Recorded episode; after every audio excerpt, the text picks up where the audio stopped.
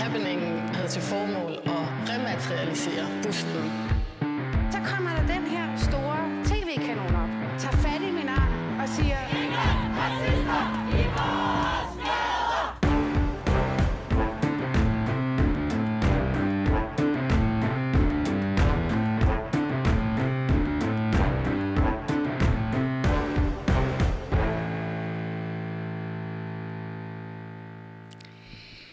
Velkommen til Baby og Boomer. Mit navn er Phyllis Yassara. Jeg er jeres woke inde og været inde på dagens udsendelse.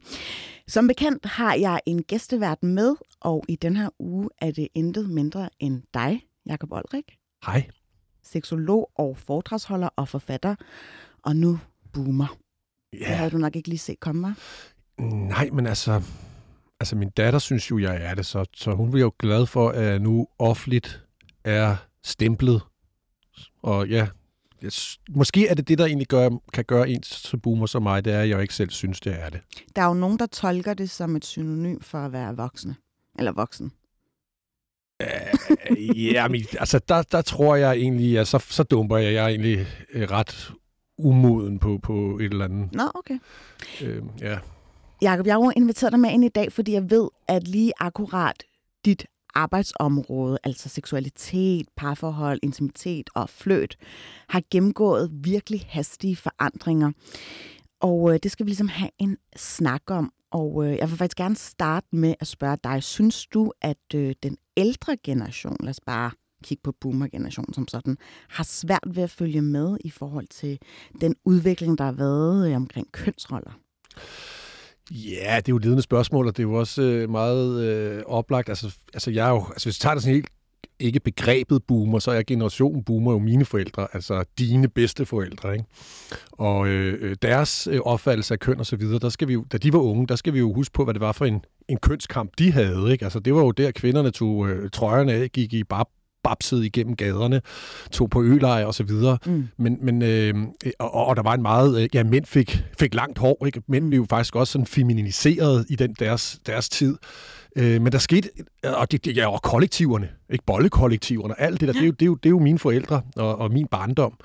Men der var også noget underligt i det, fordi trods at der på en eller anden måde var en, en, en frigjorthed, altså som man jo i hvert fald den generation proklamerer så meget af at være dem, der skabte frisindet, så skete der jo samtidig ikke en hyldende fis, når det sådan set handlede om, øh, om kønsforståelsen. Altså, det var jo stadigvæk sådan, min mor var jo hjemmegående, og det var der sikkert også mange andre. I dag er det jo en, ja, det er et skældsord, hvis man var det. Øh, det er jo så hele ideen om, at man ligesom har den patriarkalske mand, og man som familie indretter sig på det. Det var jo stadig, det gjorde man jo sådan set ikke op med. Øh, så min generation, der har det jo mere været det her, hvor vi oplevede skilsmisserne for første gang. Altså vi er jo, eller jeg er jo skilsmissegenerationen. Øh, Det vil sige, da jeg gik i skole, der var der ikke rigtig nogen, der var skilt. Fordi dem, der blev virkelig skilt, det er jo min generation. Mm. Så du er jo... Og hvor gammel er det, du er? Ja, jeg fylder 50 om et par måneder. Alright. Og tillykke med det jo. Altså det, der er ved boomer-generationen, eller selve boomer-betegnelsen, og det er en tilbagevendende ting i det her program. Jeg har jo haft øh, andre øh, gæsteværter, som har været noget yngre end dig. Ja. Og det, der ligesom er karakteriserende ved jer Mm. boomer-mænd, det er jo nogle gange et state of mind, som måske ikke helt flugter med den der tidsånd, der er blandt altså, øh, den yngre del af befolkningen, hvor alting er til, øh, til forhandling. Ikke? Jo. Og øh, jeg vil jo rigtig gerne stille endnu et ledende spørgsmål Jamen, til dig. du er meget diplomatisk i, Ja. din, i det. Jamen, jeg er jo også babyen, ikke? Ja, Men øh, synes du, at du på nogle måder er med til at opretholde et patriarkat? øh, nej, det synes jeg ikke. Jeg synes, at jeg... Øh, jeg synes, jeg, altså ikke for at bruge ordet woke, men jeg, men jeg synes, der også er en opvågning for mig. Øh, jeg tror, altså det vil jeg i hvert fald sige, at noget af det vigtigste i hele denne her udvikling, der er, det er jo, at vi skal jo passe på med at forstå fortiden med nutidens øjne. Mm. Øh, for jeg kan da godt have sagt ting tidligere, eller øh, stået for nogle ting, som, der ikke, som jeg ikke står inden for i dag. Altså, Men er du bange for det, at fortiden ligesom indhenter ja, nutiden? Nej, ikke at den indhenter, men mere, at vi, altså, at man, at man hvis man, altså, for, øh, fordøm, altså prøver at forstå, hvis, altså så gør man det, der hedder noget komparativt. Altså hvis vi prøver at forstå fortiden med nutidens øjne, så gør vi noget komparativt. Det vil sige, at vi, vi sådan set ikke sætter os ind i situationen. Det er sådan lidt anto, øh, anti-antropologi, øh, kan man sige, at gøre det. Øh, og det, det er jo... Øh, det, er ikke, det, det synes jeg ikke er rart. Jeg synes, det er rart, at vi kan blive vækket op, vi kan blive korrigeret, vi kan få nogle nye forståelser, og det er inklusiv mig selv. Altså, øh, første MeToo-bølge, det må jeg indrømme, jeg forstod det sgu ikke helt. Mm. Jeg tænkte sådan lidt, at det var... Altså, vi er tilbage i 2017. Ja, der, ja. Altså, fordi der har ligesom været to bølger i Danmark. Præcis. Første mit, bølge, den, ja. der, der, må jeg sige, der, der, jeg forstod det, altså, det må jeg indrømme. Altså, det er ligesom, det, det, det gav ikke resonans i mig. Altså, det var mere sådan, jeg egentlig så det som den der privilegerede hvide Instagram-pige, der stod der og, og spejlede sig selv og, og prøvede at tale om nogle mikrokalibreringer i, i ulighed. Som, altså, det var, det var svært for mig at forstå. Mm. Øh, det var først i anden bølge, jeg egentlig sådan blev rystet lidt på plads, og så sådan, gud ja, det handler jo ikke om om nogle små mikrokalibreringer. Det handler jo om en grundlæggende struktur og, og i vores sprog og i måden at opfatte ting på. Og det, det satte nogle ting i, i et helt andet mm. relief for mig. Mm. Øh, og det, det, det synes jeg er enormt spændende. Og, man, og, og, øh, og det er da et tog, der kører derude af, og det er ikke mig, der sidder oppe i... i, i øh, en forreste coupé. Ja, hvad hedder det? Det er op, hvor man skovler kul ind i, i mm. lokomotivet. Det er jeg da ikke, men jeg kan da måske hænge lidt på bagpå med neglene. Mm. Ikke heller det, end at sidde fast i kupongen på det tog, der er stoppet med at køre. Nu nævner jeg lige det her med, om hvorvidt du er bange for at blive indhentet af fortiden, men jeg har jo prøvet at tjekke op på, hvad du har sagt, ment og gjort i årenes løb. Hmm. Og øh, på din hjemmeside... Åh oh, nej! okay, så er jeg, jeg bange. panikken i øjnene her. Men jeg kan godt øh, læse mig frem til, på din hjemmeside, der har du skrevet følgende, og nu citerer jeg. Undskyld mig, men kan I ikke godt forstå, at det så efterhånden kan blive lidt svært for danske mænd at navigere i alle de holdninger og forventninger, der er til dem. Hvis vi holder døren, er vi gammeldags mandesvin. Hvis vi ikke gør, øh, det er vi også mandesvin. Hele kønsspillet er forvirrende. Hvad mener du egentlig med det? Jamen, det er jo for at prøve at i et scenesætte eller talesætte den her øh, forvirring, der jo godt kan være. Altså, det, øh, altså jeg tænker jo sådan, at der, altså det, jeg prøver at tale om her, det er jo det med vi mænd. Altså, øh, det kan jo så netop hele tiden forbeholdet med forskellige generationer, men, men vi er jo ligesom også lært op af noget, og vi er jo lært typisk op af kvinder i, hvordan vi egentlig skal være over for, mm. for, øh, for kvinder. Mm. Altså de værdier, vi ligesom er vokset op med, de er jo så ændret, men, men der, der er noget forvirring i det, fordi dybest set har vi jo fået at vide, at vi ligesom skal være nogle store, stærke mænd, der har en eller anden form for skyggende adfærd, altså der, hvor andre kan leve lidt i mørket af os. Altså den fremtoning af at skulle være stolte og stive og stærke, øh, at, er også de værdier, som der gør, at man har en, en plads i et kvindes hjerte. Altså det er... Øh, Men synes du stadig, det holder stik? Det håber jeg ikke. For jeg kan fortælle dig, at det er trist at være en mand, der er vokset op i det, for det er nogle meget snævre rammer for lov mm. til at udfolde sig selv i. Mm. Øhm, så, så jeg tror, at, at unge mænd i dag, altså i start 20'erne, jeg synes også teenager og så videre, altså de, de virker anderledes i deres værdisæt. Mm. Øh, men det har det ikke været Jeg kan sige, at den nye generation ligesom bliver øh, vokset op og flasket med samtykkelovgivning. Og altså igen med kønsrollerne, som måske bliver mere og mere sådan lige hinanden. Altså, det er jo ikke, fordi vi honorerer mænd for at være handlekraftige eller stærke længere. Der kan godt være måske være nogle kvinder, der specifikt præfererer det i, i nogle situationer, og det skal vi snakke om senere i programmet. Men jeg synes i hvert fald, det er lidt interessant. Øh, vi bruger meget den her term, en blød patriark. Mm. Altså en, som faktisk ikke er helt bevidstgjort om, at man stadig sådan lidt opretholder de der dyder inden for manderollen, som man stadig tror, man kan blive honoreret for. Ja, det er sådan øh, mandsjuvenist til husbehov, ikke? Er det ikke det, man kunne kalde det? Jo, og så er det det der med sådan, altså laver man virkelig, altså walk the talk. Altså en ting mm. er selvfølgelig at abonnere på selve ideen om, at vi lige, men er der også nogle blinde vinkler samtidig i vores handlinger, som gør, at vi faktisk er, er med til at reproducere den her øh, performative, øh, patriarkalske struktur, ikke? Det synes jeg meget, der er. Nå, det må du gerne uddybe. Jamen, det synes jeg meget. Altså, jeg kan godt komme med et, med et personligt eksempel, altså mm. sådan, i min øh, øh, opvågningsproces i det. Altså, jeg havde jo en søster, øh, som desværre er død, men øh, i vores, kan jeg godt se sådan i vores barndom og teenage-tid og så videre, at på en eller anden måde, så fik jeg mere taletid end hende. Altså i familien, i, i både ved aftensmad, men også i større familiesammenhæng. Altså at, at det, at jeg var en dreng, det gjorde, at det på en eller anden måde var mere interessant. Mm. Øh, end når hun sagde noget. Altså, der blev spurgt mere til mine drømme og mine øh, ambitioner, end der gjorde til hendes. Der blev lyttet mere, når jeg fortalte om, hvad der var sket, end når hun gjorde. Så kunne der godt blive afbrudt, eller der kunne også komme ligesom nogle andre, der talte en over. Altså, der var helt klart en værdisætningsforskel, og det er ikke for at hænge min egen barndom og familie ud, men jeg tror, at det egentlig er noget, de fleste kan genkende, hvis man lige øh, er lidt ærlig og lidt reflektiv på sin, sin tid med sine søskende som mand, at man, at, at, vi, at vi tit og ofte i sådan nogle små sammenhæng faktisk får mere taletid. Mor kigger lidt mere. Måske er det derfor, at du også den dag i dag øh, er foredragsholder. For du elsker at høre på dig selv. Ej, det har du helt ret i. det kan jeg ikke løbe fra. fedt, fedt. øhm, jeg ved, at du også har fortalt det her med, at mænd jo sagtens også kan opleve MeToo. Og øh, jeg kiggede din, øh, som sagt, hjemmeside igennem, og øh, der skriver du således, magtmisbrug og dagligdags sexisme på arbejdspladsen er desværre heller ikke kun forbeholdt kvinder. Jeg kender selv til situationer, hvor jeg som freelancer skal sælge min arbejdskraft ind hos en kvindelig chef, og det ligger i luften, at jeg helst skal flytte og give hende nogle komplimenter, hvis jeg vil have opgaven. I hvert fald efterlade et indtryk af, at jeg synes, hun er lækker. At det er ikke en meget normal måde nogle gange at, øh, at flytte på. Man ligesom skal kutisere. Altså, det sker jo også samtidig mand i mand imellem. Ja, det gør det. det øh, jo, det er det. Altså, det er jo en, øh, det er jo sådan set også for at sige, at vi kan jo vi kan jo ikke fjerne fløt, altså som værende en del af vores kommunikation og måder at, at tale sammen på. Altså det er, jo, det er jo en del af det, at vi misser lidt med øjnene, når der er noget, vi gerne vil opnå, og vi, øh, vi, vi har måske en tendens til at komplementere et andet menneske, hvis vi skal Ja, eller spejle der øh, hinandens kropssprog, ikke? Jo, jo, altså matche for eksempel, hvis vi ønsker, ønsker at opnå noget, ikke? Altså, mm. så, så, så, øh, så er der jo næsten ikke grænser for, hvor, hvor, hvor smirende vi kan være, eller fingeren kan køre rundt i håret, eller man som mand måske lige lytter lidt mere, end man ellers vil gøre, og spørger lidt mere interesseret. Altså, der ligger jo det i det. Altså, og det, øh, det, er jo, det, er jo, det, er jo, det er jo også en gunst, som der gør sig gældende for mænd. Altså, det er, øh, så der er jo, så ideen om, at vi ligesom kan rydde fuldstændig fløten væk fra arbejdspladsen, fra det offentlige rum, og for, altså det, det er jo en illusion i mine øjne. Mm. Jakob, øh, hvad er der egentlig med dig og unge kvinder? altså, jeg vil da håbe, du bare sagde mig og kvinder.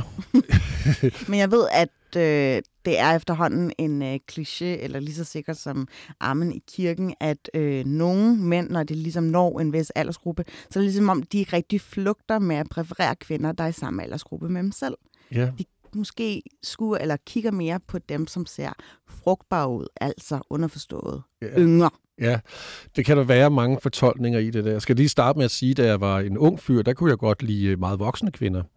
Altså, der var jeg sammen med kvinder, der var 15-20 år ældre end mig selv. Altså, så så øh, jeg har altid godt kunne lide stor aldersforskel om den ene eller den anden vej. Øh, at det på den måde er en præference. Altså, det må jeg jo nok indrømme. Men der er helt klart noget, når man også øh, kigger på for eksempel i, i Hollywoodland, eller mm.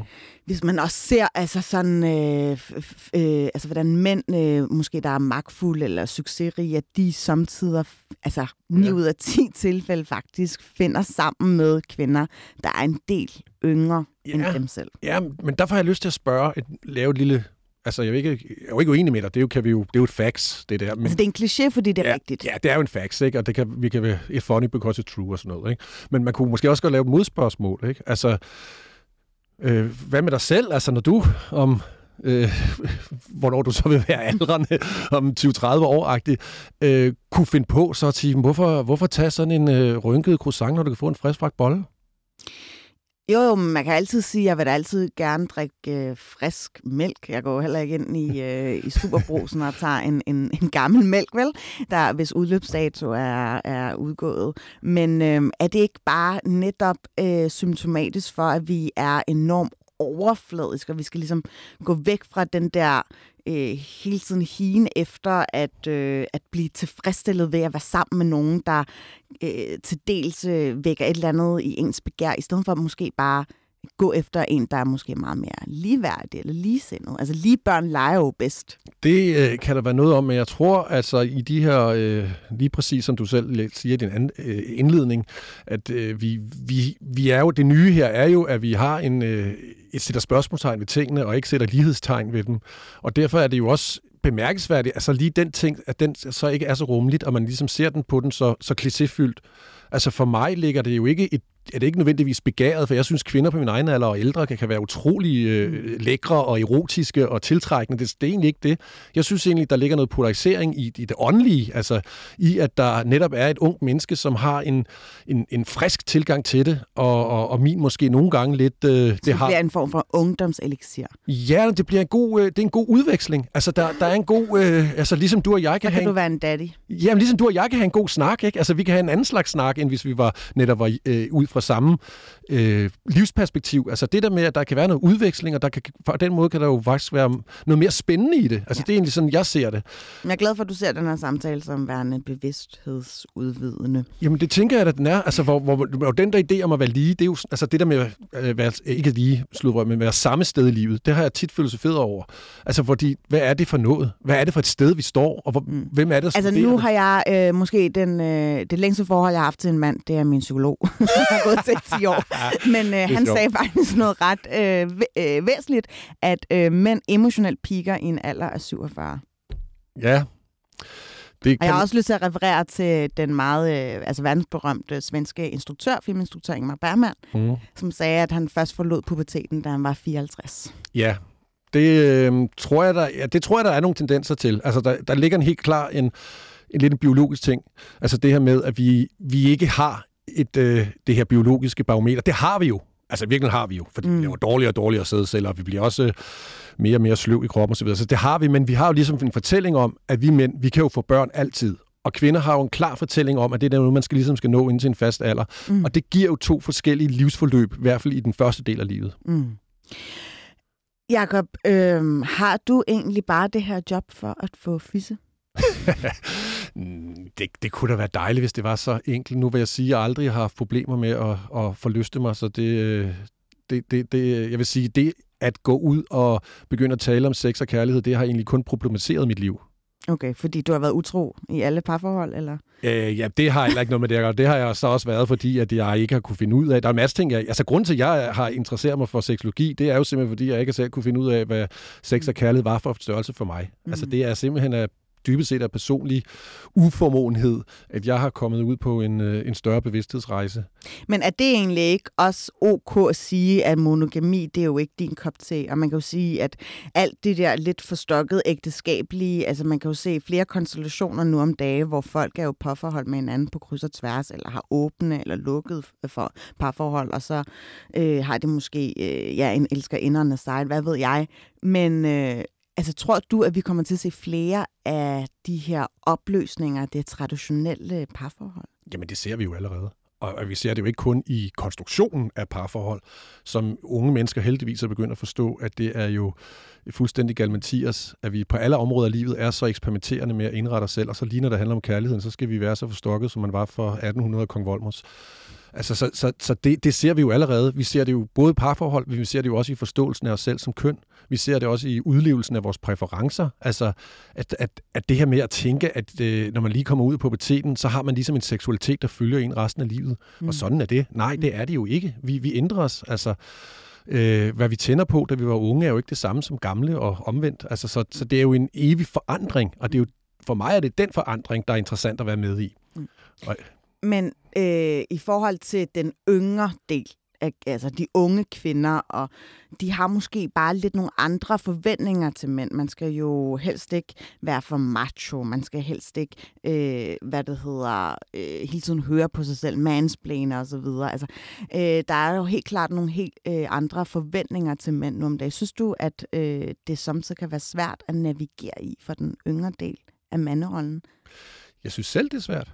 Altså, det synes jeg da. Og jeg har der... Øh, altså, jeg har, øh, jeg har skriver på et manuskript, som der handler lidt øh, om, om de her mænd her, hvor jeg har ligesom delt ind i sådan fire mandetyper, øh, som hver især har det svært ved de her ting. Mm. Øh, fordi vi jo som sagt er opdraget til at være en bestemt slags mand. Altså, mande, altså hvor, hvor kvindeidentiteterne har jo ligesom været under rivende udvikling, ikke bare de sidste 4-5 år, men de sidste ja, nærmest 100 år har det været noget, der er udviklet. Og vi mænd har jo sådan set ikke rigtig udviklet os, eller udviklet noget som helst, vel? Altså, vi har udviklet os i slipstrømmen for kvinder, fordi kvinder har forlangt, at vi udvikler os, fordi kvinder ligesom har sat nogle nye krav til måder, vi skal forstå verden på, og så har vi mænd ligesom fulgt efter.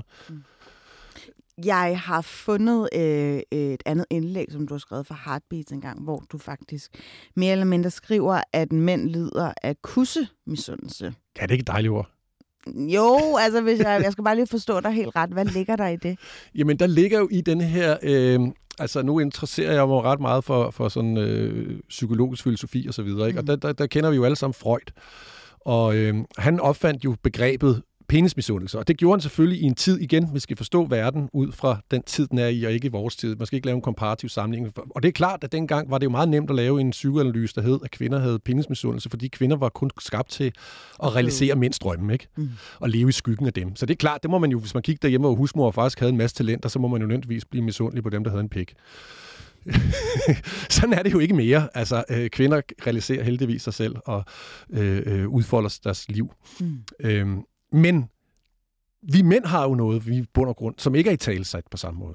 Fordi at der ligger jo alle de ting, som der ikke er tilgængeligt for mænd. Og nogle af de ting, der ikke er tilgængelige, det er jo først og fremmest, at vi ikke kan føde. Altså det vil sige, at vi, vi har aldrig det samme forhold til vores børn. Altså, vi kan godt være rigtig gode fædre og så videre, men det er jo først og fremmest symbiosen med moren, graviditeten, hun fødes, og det er, hele det forhold, det, det kan vi aldrig nogensinde komme ind i.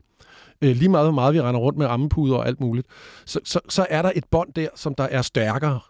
Øh, det gør sig også gældende på mange andre kulturelle måder. Altså for eksempel er kvinder jo langt bedre til at have sociale bånd, have venskaber. Vi mænd har jo dybest set ikke venskaber. Vi har nogle, øh, nogle underdogs og nogle følgesvend og nogle konkurrenter. Ikke? Mm. Altså det er jo meget ensom verden på den måde at være mænd i. Og der har kvinder jo nogle, nogle helt andre facetter og nogle måder at kunne udfolde sig selv på, som jeg som mand i dag i hvert fald tænker, gud, jamen jeg er, jeg er faktisk lidt misundelig på den der skide livmor der. Man kan sige, at er det ikke også bare på sin plads nu, hvor især mænd har haft overhånden i nærmest alle lag af samfundet, både inden for husets fire vægge, men også i erhvervslivet osv., er det ikke bare på tide, at man ligesom bare trækker sig lidt og tænker, nu er det, nu er det sgu tide, på tide med lidt uh, matrikalsk? Jo, det tænker jeg da. Altså, mm, selvfølgelig er det det. Det er jo den dialektiske udvikling, og vi skal jo altså... Øh, og så kan der da godt være, at pendulet skal svinge øh, over i noget, der virker lidt øh, øh, overdrevet eller fanatisk, mm. for ligesom at kunne finde et eller andet sted. Øh, og så er det selvfølgelig... Altså, det, så er det jo bare det med at være den mand, der lige lever i en lejr. Er det så ikke også okay, at man nogle gange sådan indhenter noget, som du har sagt? Eller har fundet noget smus på en mand, som måske er, ja, den har nok ikke gået i dag, fordi ergo underforstået tiderne har skiftet. Jo, og så det, bruger det. Jo, men det har det jo været nødvendigt jo. Det har jo været nødvendigt. Altså, det kan, det, det kan man sige, det har jo været, altså, jeg tror mange af alle de her, inklusive mig selv, mange af de her mandesager, der har været, der er selvfølgelig nogle af dem, hvor det sådan er, okay, det er rimelig langt ude, ikke? Altså, kan du nævne nogle af dem? Altså nogle af alle de der Hollywood-sager, der har været, ved, altså du ved, altså det er jo helt, helt skørt. Altså, det mest ulækre, jeg ser, det var den der Playboy øh, med Hugh Hefner. Ja, det var virkelig ulækkert. Hvad var det ved det? Jamen, det var jo, det er jo mor og, og altså slaveri. Altså, det er jo, sådan, mm. det er jo ikke sådan øh, over i den, sådan, øh, et, rådhus, hvor der er nogen, der slikker lidt i øret. Altså, det, det er ligesom to forskellige grader, må man nok, mm. må man nok sige. Ikke? Så du synes faktisk, at de MeToo-sager, vi har haft her i, i Kongeriget Danmark, er sådan lidt et storm i glas vand? Nej, jeg synes, der er forskellige. Jeg synes, der er grader af dem. Ja. Altså, der, det, det, det vil være meget dumt altså, at, at slå dem over en kamp. Jeg synes, der er nogle af dem, hvor det øh, hvor det virker sådan lidt, hvor, hvor, hvor man ikke, jeg i hvert fald ikke kan være tænkt sådan om, at det ikke noget, der skulle lige have været siddet nogle voksne, der lige, nogle voksne, der lige skulle være til stede, og så kunne man lige have talt lidt om, om, om det, ikke? Altså, der, der mangler lige en voksen i skolegården, ikke? Og så er der nogen, hvor man bare tænker, det var da utroligt. Tænk at det. Øh, jeg synes, at Nasser Carter-sagen, som man faktisk ikke rigtig har hørt noget videre, hvad der egentlig var med den, det synes jeg virkede meget, meget voldsomt. Altså hvad de ting, der lige fløj i luften. Mm. Øh, så synes jeg til gengæld, at øh, Grunden til at spørge for ledende er jo så. fordi, at jeg også har læst, at du synes, at folkedomstolen øh, til tider kan være lidt ubarmhjertig. Ja, det synes jeg. Jeg synes, at der, det er det, jeg mener, men der er nogle af de der ting, der, hvor man sådan tænker, okay, det skulle måske have været klaret øh, et lukket døre, eller mm. hvor man lige satte sig ned og tale sammen. Men er det ikke fint nok, det kommer ud i lys lue? Altså, for det er jo helt klart noget, som man kan lære af. Jo, du har ret. Altså, der er både den ene side og den anden side. Ikke? Altså, fordi der, jeg kan jo også godt se, at de har jo også været med til at rykke mig. Altså, fordi at de jo som man så kunne kalde nogle små sager, har jo også omvendt med til at sige, gud, jamen, hvor mange af sådan nogle små sager har jeg selv på samvittigheden? Og måske er der også noget med det at gøre. At... Ligger du og spekulerer på det øh, midt om natten? jeg sover sådan set trygt nok om natten, men jeg, jeg, jeg, jeg har da, jeg, det tror jeg, de fleste mænd har, og det er måske også derfor, man kan have en aversion til den umiddelbart mod det, fordi man kan få en skyldfølelse, eller en frygt for, at det kunne være en selv. Mm. Altså, øh, at, at, at, at hvis et slik i øret øh, i en beruselse kan, kan være altså kan være næsten ligestillet med, med en reel voldtægt. Men hvis det er serielt? Altså det, hvis vi bare lige tager udgangspunkt ja, ja. i det med det, jeg, jeg, Nu skal vi ikke råde ind, hvor jeg skal nej. til at forsvare. Nej, altså, det, det vil nej, jeg nej. altså ikke. For det, det, ja, det tror jeg heller ikke, at du som sådan vil gå ind og forsvare det. Men jeg prøver egentlig bare at blive lidt klogere ja. på, at alle den, den her ophobning af sager, som vi ser, øh, er det ikke bare okay, at man bruger det så strategisk til at ligesom sige, prøv høre, det er affejende for, for manden, og I bliver nødt til at vige lidt, fordi nu kommer der nogen bullerne. Jo, jeg, jeg må give dig Det ret. også, altså alting handler om sex, undtagen sex handler om magt, ikke? Jo, jo. Det er, det er Oscar Wilde. Ja. så jeg tænkte på, at det er jo måske også en, er en, en, en, ikke en konsekvens, men helt klart udfaldet af, at vi lige akkurat ser nu, at der er nogle taburetter, som måske skal udskiftes. Jeg må jo give dig ret, altså, at det, det, det, det har rykket, men derfor har det alligevel også været skræmmende. Altså, Mm. øh, fordi at, og det er jo også en del af det, det kan man sige, det, så har de jo sådan set opnået en effekt. Altså, fordi det har skabt en, en adfærdsregulering. Jeg tror, at, at mange mænd, de lige tænker sig en ekstra gang op, når man er til julefrokoster, og man er til øh, i nogle sammenhæng, hvor man måske tidligere har, har, har sluppet hæmningerne måske, øh, og ikke helt lige tænkt over, og der er andre, der måske følte sig såret og så videre. Altså, mm. det, det synes jeg i hvert fald selv, og det tror jeg faktisk egentlig gør sig gældende generelt. Mm. Og på den måde må jeg jo give dig ret, at, at de små eksempler, som måske virker skøre, øh, har et formål, fordi vi også omvendt er nødsaget til at få pendulet til at svinge Mm. mm. over i, i, Mm. i en antitese, for at vi overhovedet kan se klart igen. Mm. Altså, øh, sidste uge, der sendte jeg jo med øh, chefredaktør Martin Grasnik, og han fik ret øh, mere eller mindre øh, cementeret det her med, at øh, rammen for, hvad man kan få lov til som mand, er meget, meget smal i forhold til, hvordan man som kvinde kan få lov til at gebære sig. Og øh, det er blevet meget mere til forladeligt at skyde virkelig skarpt på manden, end mm. Omvendt. Mm. Øh, er du enig i det? Det er jeg enig i. Men altså, jeg synes, det er snævert sige, synet at sige, at det ku- kun er det, fordi man kunne finde lige så mange områder, hvor vi mænd har langt større bevægelsesmuligheder end kvinder.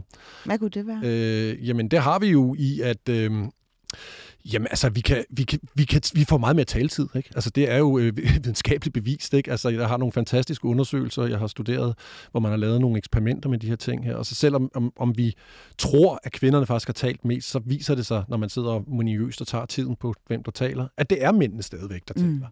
Altså, det er, jo, det er jo et helt klart eksempel. Mm. Så, der, så, øh, så der er egentlig mange ting. Mænds meninger vejer mere og i social sammenhæng, som vi også lige var inde for øh, på før.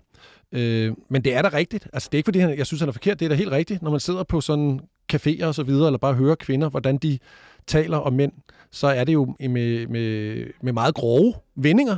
Og et sted, jeg faktisk blev virkelig chokeret, det, det, det er faktisk et virkelig godt eksempel der på, på hvor, at det er øh, rigtigt. Det er ikke intydigt, men det er rigtigt. Det er, øh, at der jo findes jo sådan nogle Facebook-grupper, hvor at kvinder de øh, evaluerer eller øh, skriver ud om der er nogen, der har noget på denne her mand, eller kender noget til denne her mand, og så videre. Og øh, af omvej, selvfølgelig ikke som mand, har jeg jo ikke adgang til det, men fik jeg adgang til det, og fik lov til at snuse rundt.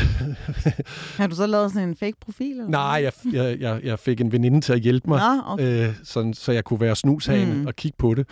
Og, øh, og det blev jeg meget, meget, meget chokeret over.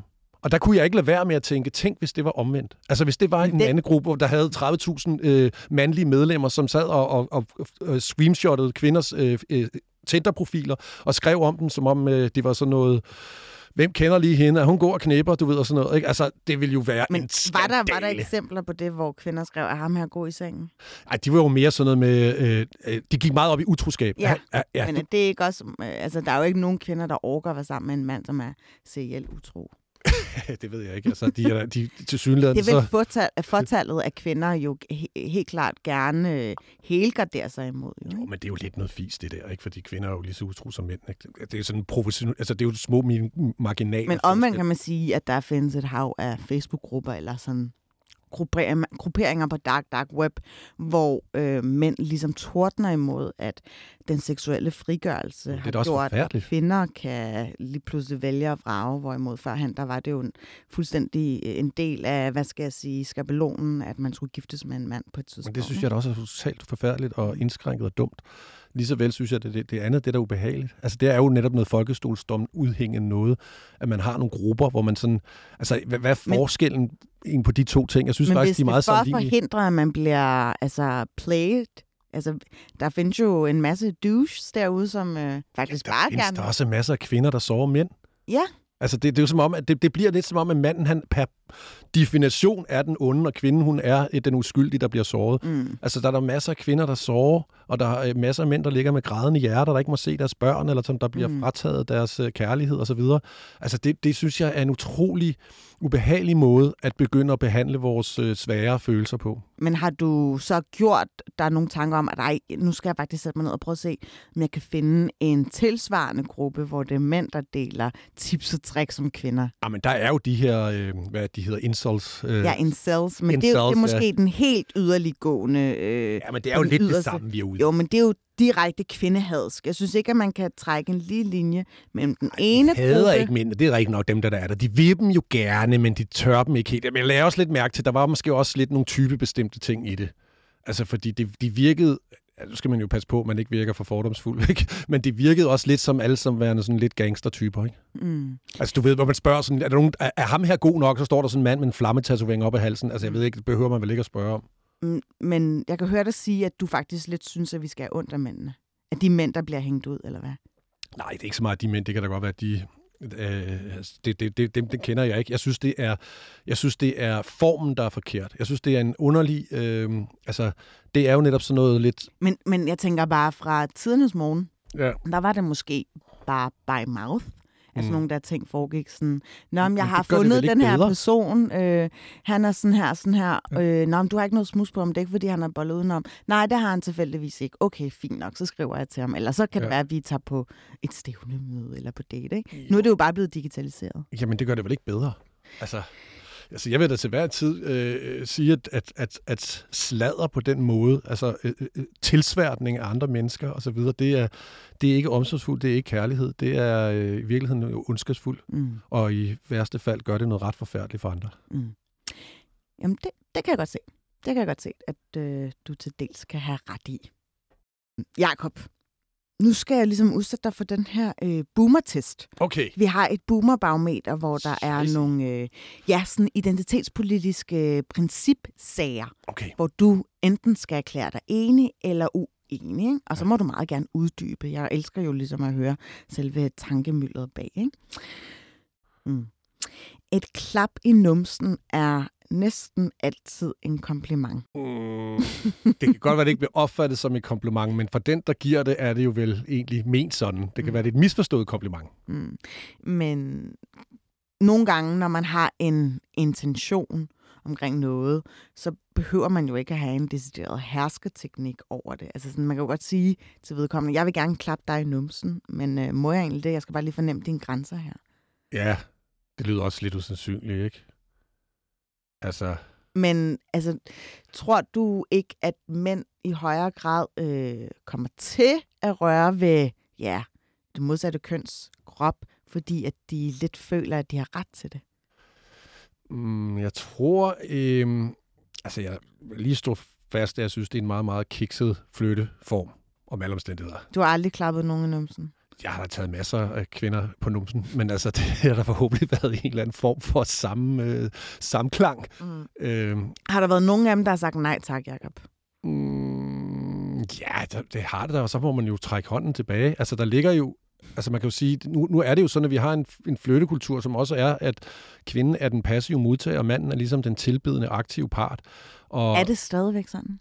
Ja, det synes jeg faktisk stadig er. Det kan godt være, at der er nogle blødninger, opblødninger i det, men ja, altså du kan jo bare lave en undersøgelse, så kan du prøve at spørge, hvor mange mænd har fået tilbudt drinks ud på bar, i, i, da det, er det, øh, når det nu bliver weekend. Den kan du prøve at gå ud og lave en lille voxpop, mm. og så spørge, hvor mange kvinder... Jeg kan godt høre, at du knupper albuer med mange, der er på samme alder som dig. ja, det kan selvfølgelig være. Altså, det, det, det, det kan sagtens være. Øh, men jeg tror, hvis man bare tager det med økonomi, jeg kan nok også finde mange andre sammenhænge. Altså, at, øh, hvad så man, når man er på øh, et date? Altså, hvem skal ringe første gang? Hvem skal skrive første gang? Og så videre. At der ligger jo en masse, sådan, hvor, hvor, hvor det understreger mandens øh, aktive, at han skal ligesom være den initiativtagende, og så omvendt skal kvinden være forhandleren, eller forvandleren. Mm. Ikke? Altså hun forvandler, om han nu er god nok, og så kan manden sådan forhandle sig til hende. Og det kan vi så gøre ved at købe os noget tid, ved at købe en drink til hende, eller tilbyde hende at mødes på en god tur, eller hvad det er. Men det er stadig os, der kommer med noget. Og det, det ligger jo grundlæggende i, at manden han er den aktive part, og derfor så vil han også i en, en eller anden forstand komme til at overskride nogle grænser. Så det er simpelthen bare konsekvensen af, at vi har de her lidt, øh, hvad skal jeg sige, stereotype forestillinger af, hvordan øh, man skal agere i en dating-situation. Ja, det vil jeg faktisk. Det er meget præcis formuleret, at det er en konsekvens af det. Altså man kan jo sige, det, ligesom du fra før fatte den eksempel, jeg tager med døren, altså så kan det jo også være det, at hvis manden ikke har prøvet at kysse hende, så er det forkert, fordi så er det et udtryk for, at han ikke vil hende. Mm. Og omvendt, men, men, så gør han det, så kan det jo også være forkert, fordi så er han grænseoverskridende, ikke? Mellem linjerne. Så ligesom om man kan høre på dig, at du synes samtykke, det er sgu lidt usekset. Jamen, det tror jeg da alle synes. Ah. Altså, selvfølgelig er det da det. Altså, jeg blev da, altså, jeg synes da... Altså, det jeg, synes jeg bestemt ikke. Jeg, jeg, jeg synes, man kan gøre det til noget sexet. Altså, ligesom kondom er der sgu da helt vildt usekset, men man kan da gøre det til et eller andet, der er lidt kinky, ikke? Det bliver man nødt til, ellers så er det da virkelig en turn over for, ikke? Ja, medmindre man gerne vil blive gravid, selvfølgelig. Ja, det er klart. Eller have seksuelt øh, overført ja, så, ja, ja, det er sådan lidt hypotetisk. Ikke? Altså, det er jo noget, der er usekset, som vi kan gøre sexet. Og jeg, jeg havde det da bare sådan, jeg tænkte sådan, da det kom frem, det, det var da virkelig absurd. Har, har det ikke altid været sådan, at det var noget, der foregik sammen? Men tydeligvis, når der er så mange kvinder, der taler om ufrivillig sex af forskellige art, jamen så er det jo et problem. Og netop mm. et eksempel på, hvor, hvor vi mænd måske sådan, gud, jamen der er måske noget, hvor vi ikke helt er opmærksomme og vi ikke helt forstår... Så du synes vores... bare, at adfærdsregulering er usekset? ja, hvem synes ikke det? Altså, hvem synes ikke det? Nej, Jacob, altså, det, det forstår jeg simpelthen ikke, at du siger. Men det kan blive sexet. Vi kan gøre det til noget sexet. Mm. Altså, jeg synes, jeg, har ikke, jeg vil gerne lige sige, jeg synes, det er øh, at samtykke er jo, er, er, at det er godt, altså, fordi det har sat os en bevidsthed i gang, og så især hos, øh, hos mænd, ikke? Altså, at vi lige skal være sikre på, at den anden også synes, det er sjovt, det her. Mm. Øh, så det er jo godt det er ærgerligt, at det er nødvendigt. Altså, det, der er jo noget sørgeligt i det, at, at det ikke ligger naturligt, at vi har en forståelse for hinandens øh, ved og vel. Altså, den empati, der hedder, at vi kan mærke, om et andet menneske mm. synes, det er sjovt eller ej. Altså, det er jo tydeligvis, der er noget, der mangler der. Men tror du, at der er flere mænd, der synes, det er lækkert, når det er kvinder, der tager på dem, end omvendt? Jamen, der er ikke så mange kvinder, der tager på mænd. Altså, det sker meget, meget, meget taler du bare om dig selv, eller hvad? ja, øh, altså, altså det, det er ikke sådan overalt i verden. Altså, jeg, jeg har i, i, i Sydamerika har jeg jo oplevet mange gange, at Ja, det er omvendt, ikke? For der er kvinderne jo lige pludselig de progressive og går hen og tager på en, og der kan jeg godt mærke, hvordan det egentlig er at være som kvinde, hvis man bliver begrænset sådan ufrivilligt. Mm. Så du er simpelthen bare typecastet til at være på de forkerte breddegrader, kan jeg høre? I nogle situationer, ja. Men det er jo det gode ved, at vi kan mixe det hele lidt, så kan vi jo trække lidt på begge sider. Skide godt. Jakob, tusind tak, fordi jeg lige måtte uh, teste dig her i, Bestod i jeg, eller? Jamen, altså, vi er jo slet ikke færdige med udsendelsen. Nej, så, ah, okay, okay. Øh, så vi må jo tage det til efterretning, hvad du har sagt her undervejs, ikke? Okay, okay.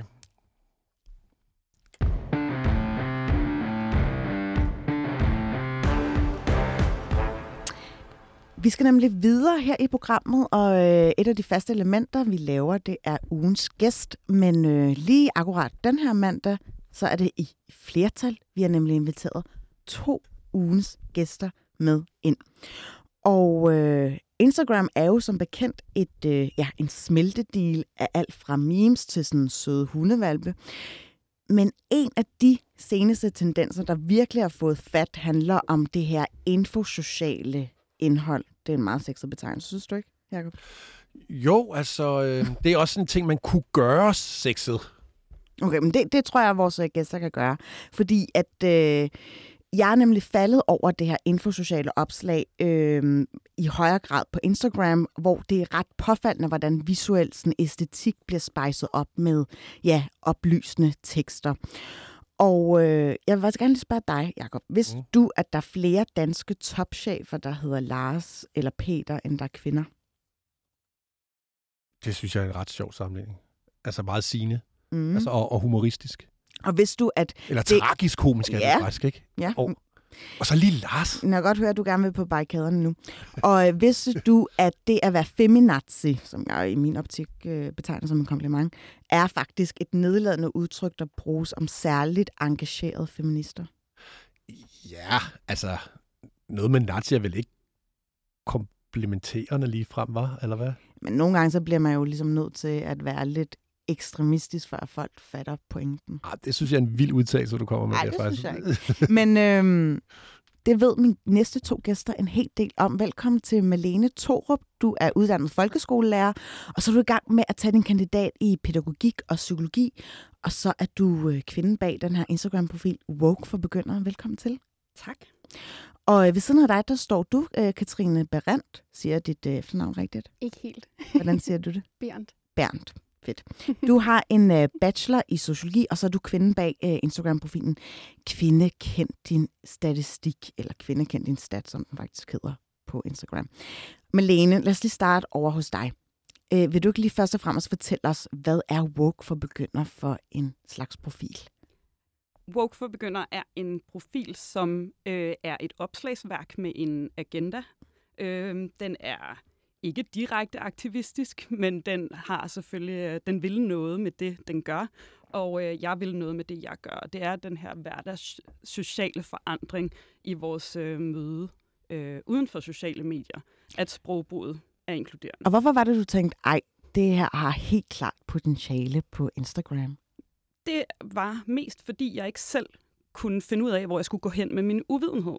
Øh, og når jeg øh, mødte nogen, øh, som spurgte til, hvad jeg gik og lavede, jamen så kunne jeg kun sige, altså øh, det er noget med og øh, identitetspolitik og et eller andet. Og så endte det faktisk med, at mange blev skræmte, fordi de tænkte, det var identitetspolitisk aktivisme.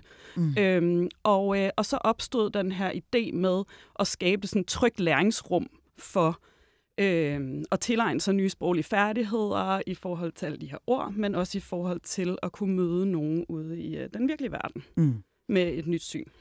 Og øh, hvad er det for noget respons, du egentlig har fået på din, øh, på din profil? Det er meget forskelligt, men det er øh, udelukkende positivt faktisk. Der er øh, rigtig mange, som øh, skriver, Gud, var det dejligt, at jeg ikke skal føle mig dum. Jeg har ikke et...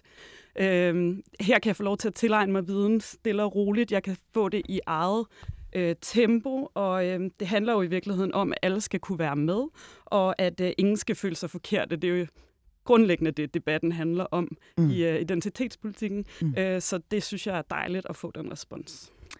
Fedt. Jeg synes i hvert fald, det er dejligt, at du har lavet den profil. Jeg vil ønske, at jeg havde øh, social medieoverskud til at gøre det samme, men så laver jeg jo det her program i stedet for. Øh, Katrine, du har jo lavet Kvinde kendt din statistik. Prøv lige at fortælle, hvordan du fik ideen til det. Jamen, øh, det startede jo nok med, at jeg sad og læste en hel masse statistikker, fordi det gør man på det studie. Øh, jeg har taget, der hedder sociologi.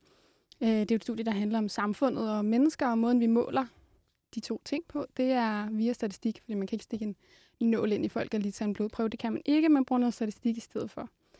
Og øh, så sad jeg og læste og læste, og så tænker jeg, okay, shit, shit, det er egentlig chokerende det her. Mm. Kan det virkelig passe? Så gik jeg selvfølgelig mere ned i, i øh, ligestillingsemnet. Og fandt ud af, okay, det kan faktisk godt passe. Mm. Og så tænkte jeg, det er der simpelthen no- nogen, der er nødt til at vide. Mm. Jeg kan da ikke være den eneste, der sidder og, ja, og er skide farvet egentlig over, over, hvordan det stadigvæk forholder sig i Danmark. Mm. Øhm, så tænkte jeg, jamen jeg må dele det med nogen. Og, øh, og så tænkte jeg, Instagram, det er jo, det er jo den platform, jeg selv bruger rigtig meget også privat. Øh, og det er den platform, min generation benytter sig af, og det, det er et rigtig godt sted. Og i starten var det jo bare sådan til mine venner, fordi jeg, sit, eller jeg tit selv sad og diskuterede øh, til julefrokoster eller til vennerne eller sådan noget. Øhm, og så var folk sådan, ah, men jeg synes, altså, der er lige det. Du var en rigtig killjoy, kan jeg høre. Jeg var det er dejligt. killjoy, det er jeg sådan set stadigvæk. øhm, og det er også fedt nok, altså et eller andet sted. Det synes jeg, der er nogen, der skal være. Men, øhm, men det er jo bare svært at være killjoy, hvis vi alle sammen siger, jeg synes. Vi er jo nødt til også at have nogle facts på bordet. Mm. Og det kan man sgu lidt nemmere, hvis det står sort på hvidt.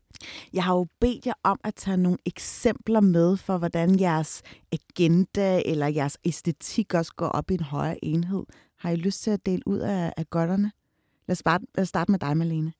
Ja, altså øh, når man går ind på min profil, så kan man jo se, at der er sådan et ret klart tema i den måde, jeg præsenterer tingene på. Ja.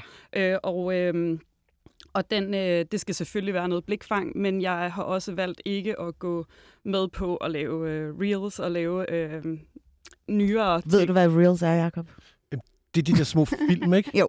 jo. Åh, oh, jo. Men øh, jeg har valgt udelukkende at bruge øh, min, min, øh, den æstetiske øh, forside, kan man sige, på den måde, jeg gør, fordi jeg tror, at øh, min målgruppe øh, har det fint med at få det serveret øh, på den måde. Mm. Øh, og, øh, og jeg får også øh, feedback på, at den er sådan relativt neutral øh, i sin tekst, men selvfølgelig er der en agenda, og det ligger ikke skjult på. Men, øh, men, men nogle af de ting, som, eller nogle af de begreber, som jeg har fået allermest øh, sådan feedback på, er øh, ord som, øh, som snowflake generation, og øh, fordi der er rigtig mange af dem, jeg øh, interagerer med, der har med øh, ungdoms mistrivsel at gøre. Okay, det her det er faktisk noget, som ungdommen bærer rundt på af problematik at blive kaldt Snowflake Generation er jo nedladende på en måde, men også øh, meget rammende for den måde, andre opfatter øh, en på. Ja, fordi det kan både opfattes ja, lidt i samme dur som at være en boomer, mm. altså lidt nederdrægtigt, altså lidt sådan affejende. Øh, hvorimod, altså, så har det også en anden øh, spaltning i, i sin betydning med, at man er øh, mere eksponeret for stress. Mm. Interessant. Ja, der er meget mere kompleksitet i, øh, i, I Snowflake. I Snowflake, end man lige øh, skulle tro. Øh, eller i Generation Snowflake. Hvor er det, du henter din viden fra? Jeg henter det fra rigtig mange forskellige steder. Nu kan man sige, at jeg har jo, øh, jeg har jo arbejdet i folkeskolen og primært i udskoling og med udsatte unge. Øh, så der er selvfølgelig en del, der stammer derfra. Øh, så, er der, øh, så er der selvfølgelig noget af min universitets... Øh, erfaring, der, øh, der kommer i spil. Og så er der øh, også sådan øh, generelle medier rundt omkring. Øh, der er nogle af mine opslag, jeg har valgt at skrive øh, kilder på og prøvet at få noget respons på det, men der er faktisk ikke behov for det, fordi at jeg netop kommer med min faglighed. Og hvis folk spørger til det, så har jeg kildereferencerne til, hvor jeg har hentet det henne, men, men, øh, men grundlæggende så er det... Øh, ja, det er også, et, øh, det er også sådan en meget kompleks øh, tilegnelse af viden. Mm, sejt. Katrine, du har jo også en helt særskilt æstetik på din øh, Instagram. Kan du tage os med ind øh, ja, i dit visuelle rum? Ja, jamen øh, jeg tror, jeg har det lidt på samme måde som Malene, det her med, at man er nødt til at nedkoge noget, som er ret komplekst. Øh, og det er jo selvfølgelig en svær øvelse. Øh, jeg tror, jeg gør det primært ved nogle, nogle simple sætninger, fordi Instagram er jo som bekendt et billedmedie. Ikke? Man kan ikke stå og skrive op og ned. Øhm, så når jeg henter min, min viden, så, øh, så reducerer jeg det. Det vil sige, at der er selvfølgelig også nogle, nogle øh, facetter, der bliver udladt. Det skal man jo også have øje for, når man sidder og følger mig. Men ja, som Malene siger, man er jo velkommen til altid at skrive til mig, fordi jeg kan altid uddybe, hvad det er, jeg, øh, hvad det er, jeg poster. Selvfølgelig kan jeg det. Men øh, jeg tror ikke, jeg har tænkt sådan sønderligt meget over æstetikken, hvis jeg skal være helt ærlig. Jeg tror, jeg selv synes, det var nice, og det var, øh, det var egentlig det, der var grundlaget for, at, øh, at det så sådan ud. Og folk kan godt lide at dele det. Det er jo mega dejligt. Mm. For eksempel det her nye opslag, jeg har lavet med, at vi har en historisk høj andel af kvinder i Folketinget øh, i 2022. Øh, det er der rigtig mange, der har delt allerede, og det tror jeg måske er en blanding af, at det for det første er fucking fedt, og for det andet, så er det også øh, et post, som man også snilt kan have på sin egen Instagram, fordi mm. det er ikke sådan, det er ikke øh, biased eller, eller grimt, eller sådan. Og så er det ikke mindst noget. aktuelt.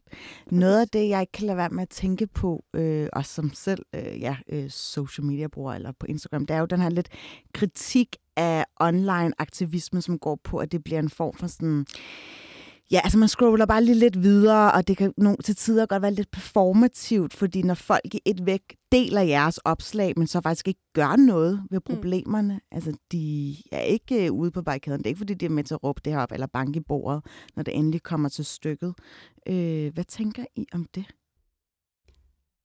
Jamen, øh, jeg tænker, at, øh, at med min... Øh men det er selvfølgelig svært, at, ja. at, altså, hvordan skal man sikre sig folk, der deler det? Du skal fandme også følge det til dørs, ikke? Det kan man jo ikke. Mm-hmm. Jo, men det du, det, du, det du bliver konfronteret med på sociale medier, er jo også en form for priming af din hjerne til, hvad det så er, du lægger mærke til videre frem. Og hvis du har øh, masser af kageopskrifter på din øh, Instagram-profil, jamen så vil du få lyst til at spise en kage, øh, eller bage en kage senere. Øh, men hvis øh, du øh, har øh, mine ord eller Gatings profil i, øh, i, din, øh, i dit feed, jamen, så vil du øh, have læst et ord, måske blive konfronteret med det ude i virkeligheden næste gang du læser en avis, næste gang du taler med nogen, når du øh, kommer til familiefesten næste gang, og den øh, yngre generation siger et eller andet, jamen, så har du, så har du simpelthen øh, fået et schema for det inde i din hjerne, som du kan tage frem og hive op af rygsækken og, øh, og bruge til at skabe øh, øh, relationer ude i den virkelige verden. Mm.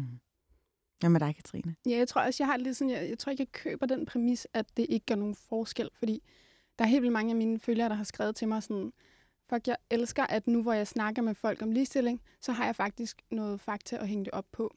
Øhm, Så jo, det kan da godt være, at de ikke går ud på gaden og ligesom øh, arbejder for ligestilling, men de gør det jo derhjemme eller til julefrokost eller mm. på arbejdet.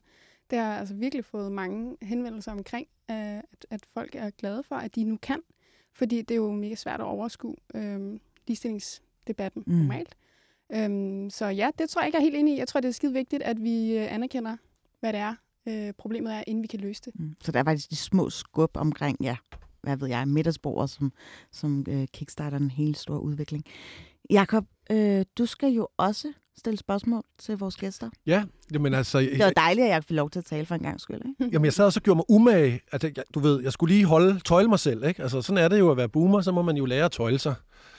Jeg kan godt se, at du har også fået helt vildt meget ja, øh, farve i kinderne. Inderkuløren er ligesom kommet Sådan indestængt vrede, ikke? Nej, jeg synes, det, det, det er mega sejt. Altså, det vil, altså, og igen, så bliver jeg lige pludselig manden, der ikke har spørgsmål, men bare sidder lige og roser lidt, ikke? og siger, det er sejt, det er flot og sådan noget der. Det kan jeg også godt høre. Øh, og så, nu er jeg jo boomer, så jeg tænker sådan, det der med de, altså jeg synes jo, det er genialt med den ordbog, du har lavet der, ikke? Altså med de her forskellige ord, som man ikke forstår. Og så kommer jeg til at tænke på, det, det er jo, hvorfor er det engelske ord alt sammen? Altså, hvorfor kan man ikke finde nogle... Det, det, er, sådan, det, det er meget boomeragtigt, det ved jeg godt, det, men, men, men hvorfor kan man ikke finde nogle... Altså, hvorfor skal det hedde Snowflake og øh, Joykiller, eller hvad det hedder? Altså, hvor, kan man ikke... Vi har et dejligt sprog og sådan noget, ikke? Altså, ej, hvor lyder jeg gammeldags nu. Men, altså, altså, nu kan jeg jo godt lide det danske sprog, så mm. kunne man ikke lave nogle år... Altså, så var det også let at huske og forstå, hvad det egentlig betød. Mm. Altså nu kommer den gamle dansk lærer lige lidt op i mig, øh, og jeg tager det perspektiv på, fordi sproget er dynamisk, og sproget udvikler sig, sproget afvikler sig, og, øh, og der kommer nye ord til. Vi har masser af låneord generelt i det danske mm. sprog, øh, fra mange forskellige øh, sprogstammer, men lige præcis øh, her, der er, øh, der er vi bare i en globaliseret verden, hvor at de ord, der kommer ind, er typisk noget, vi henter øh, udefra. Og, øh, og nogle af dem vil få danske oversættelser, øh, og andre vil bare blive brugt i sproget. Øh, og jeg, jeg synes egentlig, det er fint, at det er på den måde, og jeg tror, øh, jeg tror på, at den udvikling, den er... Øh, ja, at, at det, at sproget udvikler sig, gør, at vi får et mere øh, nuanceret sprog. Men jeg tror også, det handler om generationer, fordi du som lærer ved jo godt, at mange af dine elever også bare ja, benytter sig af engelske betegnelser og ord. Altså det er, jeg tror også, at mine kommende børn, hvis jeg agter at få nogen, at de bliver meget bedre til engelsk, end hvad jeg var. Eller kinesisk. Ja. Ja, ja. Det, det den tid, den øh, sov mm. eller glæde. Øhm, jeg vil gerne lige få rundet af her til sidst. Øh, hvad så, hvis der er nogen, der lige pludselig misbruger jeres indhold? Har I nogensinde tænkt over det? Er der, eller er det sket før, at der er nogen, der ligesom øh, udstiller jer sådan, nu nævnte jeg lige her i introen af det der med feminazi, så er der nogen, der siger, ej, hende her Katrine, hun har lavet den her, øh, som underkender mandens rolle, og hun vil bare gerne have et matrikat, hvilket mm. jeg ikke kan se nogen dårlige ting i. Men altså. øh, der er ikke nogen, der som sådan har misbrugt mit indhold. Det kan da godt være, at det kommer en dag. Men der er mange, der har kritiseret mig, altså i kommentarfeltet, men også i øh, privatbeskeder, og sagt det, her med matrikat, og, og at jeg er jo... Øh, øh, hader mænd og alle mulige antagelser om mig, som jeg overhovedet ikke øh, er enig i. Men altså sådan er det jo, tror jeg, at være, at være online. Mm. Altså det må man jo tage med. Kvinder bliver jo desværre også oftere diskrimineret, øh, diskrimineret online, end, end mænd gør. Så det er, jo, øh, det er jo også et ligestillingsproblem, vi skal have fat i. Helt sikkert. Ja, så det, det tror jeg ikke, jeg nødvendigvis synes er... Ja, det kan jeg ikke gøre noget ved, tror jeg. Jeg tror bare, jeg må blive ved stadig. Mm. Mm. At, at, øh, at det, du har fået så mange facts, har det så gjort dine øh, debatter, diskussioner øh, mere skarpe, altså at du ligesom kan komme bedre ud ind gennem med dine budskaber? Det synes jeg, men det kommer også an på, hvem jeg debatterer med, ikke? fordi at nogle mennesker gør det jo desværre ind over hovedet på. Øh, og sådan er det jo tit, hvis man tager udgangspunkt i, øh, i, i facts. Det er ikke alle, der gider overhovedet at anerkende, at det er facts. Øhm, ja, så der er, er rigtig mange. Svært. Ja, det, det er nemlig lidt svært, så når folk ikke gider at, at, at diskutere ud fra den præmis. Men altså, der er jo rigtig mange, der har, sådan, øh, der har henvendt sig og så kommet med nogle savlige øh, mm. modargumenter. Mm. Og det skal der jo øh, være plads til. Og så prøver jeg jo så at sige min omvendte øh, holdning, og hvordan altså sådan, debattere det på en, ja. på en savlig måde. Ikke? Mm. Det kan jeg jo sagtens forholde mig til. Jeg mm. kan ikke forholde mig til, når folk bare sådan straight up siger, øh, det er jeg uenig i. For man kan jo ikke være uenig i fakta. Men Nej, altså, det, jo, det kan man jo være det kan man godt, ja. ja. Men, men, men altså, øhm, det er mere fordi, jeg tænker sådan, at det er i hvert fald også sådan et klassisk øh, stereotyp billede, ikke? at kvinder diskuterer mere ud for pasers, ud for følelserne, mm. fornemmelsen, og mænd, det er nogen, der snakker i facts. Ja. Altså, at det på den måde kunne måske være mere en, en, øh, en, en tale eller en diskussionsform, som mænd kunne tale ind i. Altså, mm. Du har jo nogle oplevelser af det. Øh, jeg må indrømme, at, øh, at jeg køber ikke helt den der. Fordi Nej. at øh, generelt så tror jeg, at det kommer meget an på, hvem man er. Altså, Mm. mm. hvor man er henne i livet. Øh, hvad man debatterer ud fra. Øhm, og jeg synes, at der er rigtig mange, der netop kan debattere det ud fra logos, så det kommer igen med an Mm. på, hvad de er Mm. for nogen. Jeg bliver simpelthen nødt til at cutte jer her. Øh, tusind tak, øh, Malene Thorup og øh, Katrine Berend. Bernd, undskyld, ja. Bernd, for at komme ind og fortælle om jeres øh, respektive Instagram-profiler, og held og lykke med dem. Jeg glæder mig til at følge jeres rejse til at blive fuldstændig go viral, som man siger. øh, vi to fortsætter jo i anden scene. Ja, og, og I har altså to en ny følger i mig, hvis I vil have en sådan en skam, hvis man må det. Uden. Det er jo et adelsmærke for en boomer med, sige. Det vil vi rigtig gerne. ja, det har I her med. dejligt.